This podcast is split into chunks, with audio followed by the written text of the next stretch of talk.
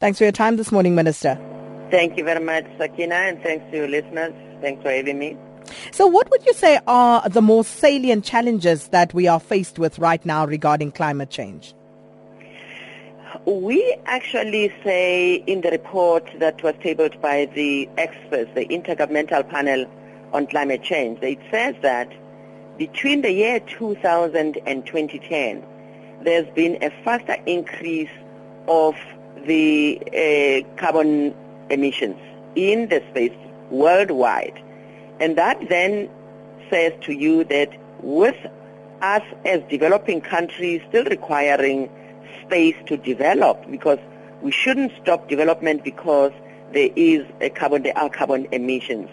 That then says to us that there is a big challenge of ensuring that whilst we grow our economies to feed our people, to ensure that there's water, food security, and all that goes with it, at the same time, we've got to cut these carbon emissions. And that, for us, is actually one of the greatest challenges that is facing us because indeed we've got to always continue to grow, but in a manner that doesn't grow these emissions. That then says to you that we have to find new technologies, new ways of doing things. In other words, look at areas like agriculture, for instance, where you have to use water, where you have to have, we require production of food, where we actually also have infrastructure growth. You know, those infrastructure that's related to energy, for instance.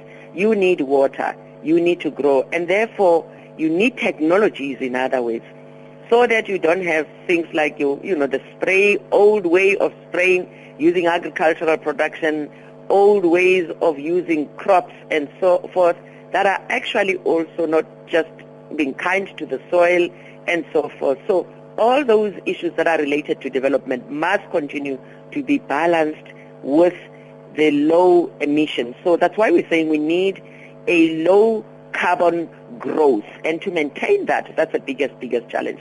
The funds are not there as well. We need 100 billion US dollars by the year 2020 for the developing countries like us to actually continue on that program. And therefore, that 100 billion US dollars must come from the developed countries as pledges, as contributions, because indeed they were able to grow their economies much faster years ago, leading us to where we are right now, where the world is facing this big challenge of climate change. And therefore, it's not just that we, are not saying uh, it's a punishment, but it's a contribution and it's an obligation for all, the whole world, to actually reach equity because we require an equitable world as we have passed this notion in the sustainable development goals as well. So Sakina, those are the things, the issues that we are facing. And as we negotiate, we negotiate from the point of view of being developed countries that are never going to actually say at some stage that we give up our development rights. So, uh, what can ordinary citizens do to assist in this regard? How do people go about living a green life? Oh yes, definitely, Sakina. You know, that's a very, very good question. Every human being, every one of us has a carbon footprint. Look at my carbon footprint. Do I just get to a tap and open up water just for the water to leak like that? Do I just get into my house and put on all the lines of uh, even outside?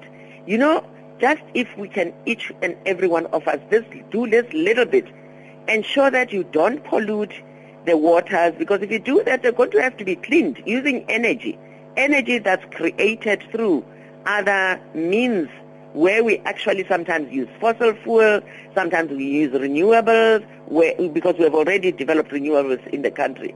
So those little things, if each and every one of us can do, just imagine on Earth a day where South Africa and the whole world just switches off for an hour energy then we save so much of energy that we can still continue to use for months to come. So those little actions, each and every one of us must actually get into to cut your carbon uh, carbon free, uh, footprint. And therefore, where you have finding yourself having putting to put poison on land and so forth. Even by the way, land actually carries the carbon, and that's the most dangerous one because even if you throw you know, the cow dung and everywhere else, it actually has methane. that is carried in there. Let's not do all those things. Let's dispose of whatever is waste that carries methane. That's a, a gas like that one, which is quite inflammable, by the way. Mm. Let's actually also take care of all those things, each and every one of us.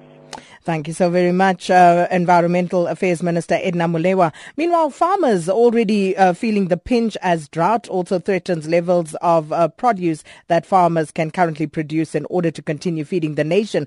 And for more on this, we joined on the line by the President of Agri SA, Johannes Möller. Thank you so much for speaking to us this morning. Thank you, good morning.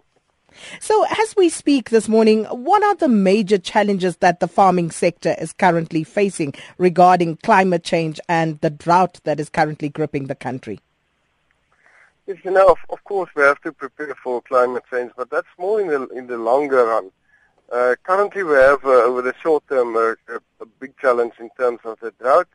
Uh, we, we, uh, we're facing an, un, an under average uh, wheat crop we're also facing problems. We, we've had an under-average May last year, the, the, past season, and now we're facing this uh, this drought that's impacting on, especially as I said, on the wheat industry, the maize industry, the sugar industry, and eventually on the red meat industry. So it's really a, a serious challenge, and I think one that, that we will have to, uh, to have government support for to overcome this year. Uh, listening to what uh, Minister Edna Molewa was saying there, um, have farmers actually gone over to considering newer, more innovative ways of farming in response to these climate issues? Oh, yes.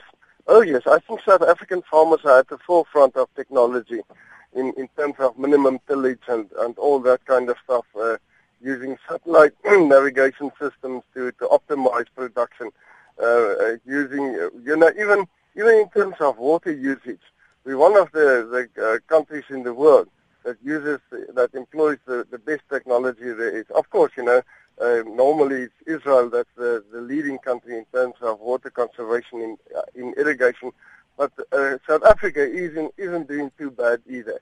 We are, we are way uh, up in terms of using technology in agriculture and, and it's a continuous process.